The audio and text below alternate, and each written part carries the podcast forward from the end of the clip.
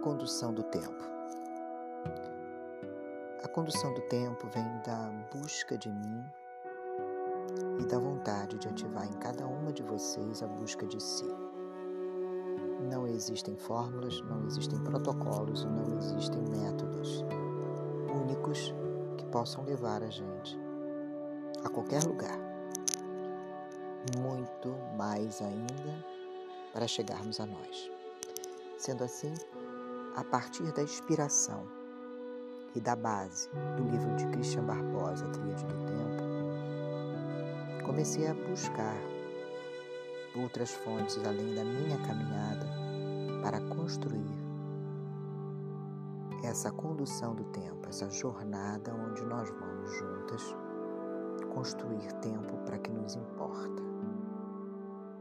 Tirar o que é urgente, diminuir o que é urgente, diminuir o que é circunstancial para cuidar do que é realmente importante.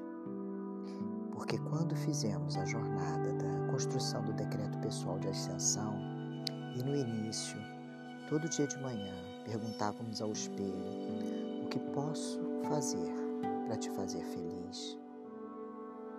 Eu sempre pedi a mim mesmo tempo e nessa busca encontrei uma possibilidade, uma luz no fim do túnel de criar esse tempo na medida que eu saiba o que realmente é importante.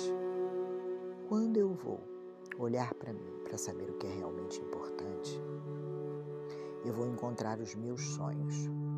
Quando encontrei os meus sonhos, eu encontrei um livro chamado Os Quatro Compromissos de Dom Miguel Ruiz, o livro da filosofia tolteca, um guia prático para a liberdade pessoal. Para sonhar de verdade, nós precisamos ser livres.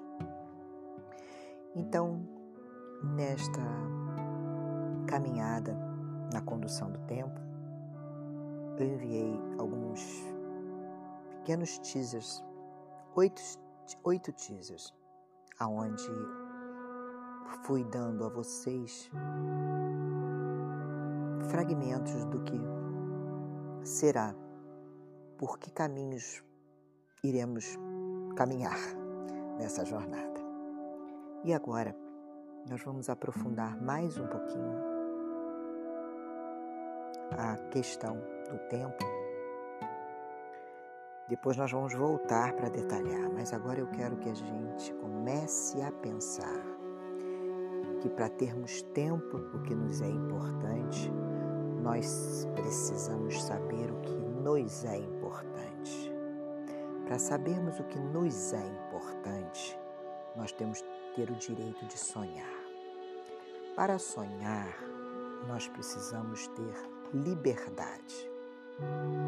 Esta liberdade pode ter um caminho para que a gente possa encontrar estes nossos sonhos. E o povo tolteca, que viveu há milhares de anos no sul do México, eram conhecidos como homens e mulheres de sabedoria. Antropólogos se referem a eles como uma nação ou raça, mas na verdade eles eram cientistas, artistas que se associaram para explorar e conservar a sabedoria espiritual e práticas dos povos antigos. Encontraram-se como mestres, Nagal e estudantes em Teotihuacan, a cidade antiga das pirâmides próxima à cidade do México, conhecida como o lugar onde o homem se torna Deus.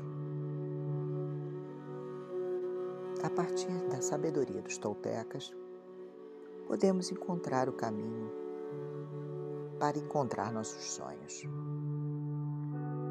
E esse é o convite que faço hoje a vocês. A partir de hoje, vou falar, ou melhor, vou narrar e peço a escuta atenta de vocês essa semana que estaremos lançando a nossa jornada na condução do tempo.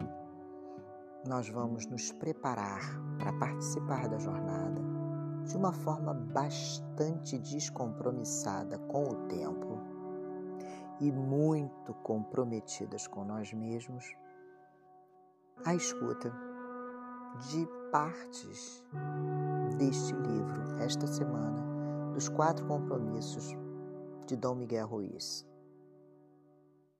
A caminho da nossa liberdade para termos direito de sonhar.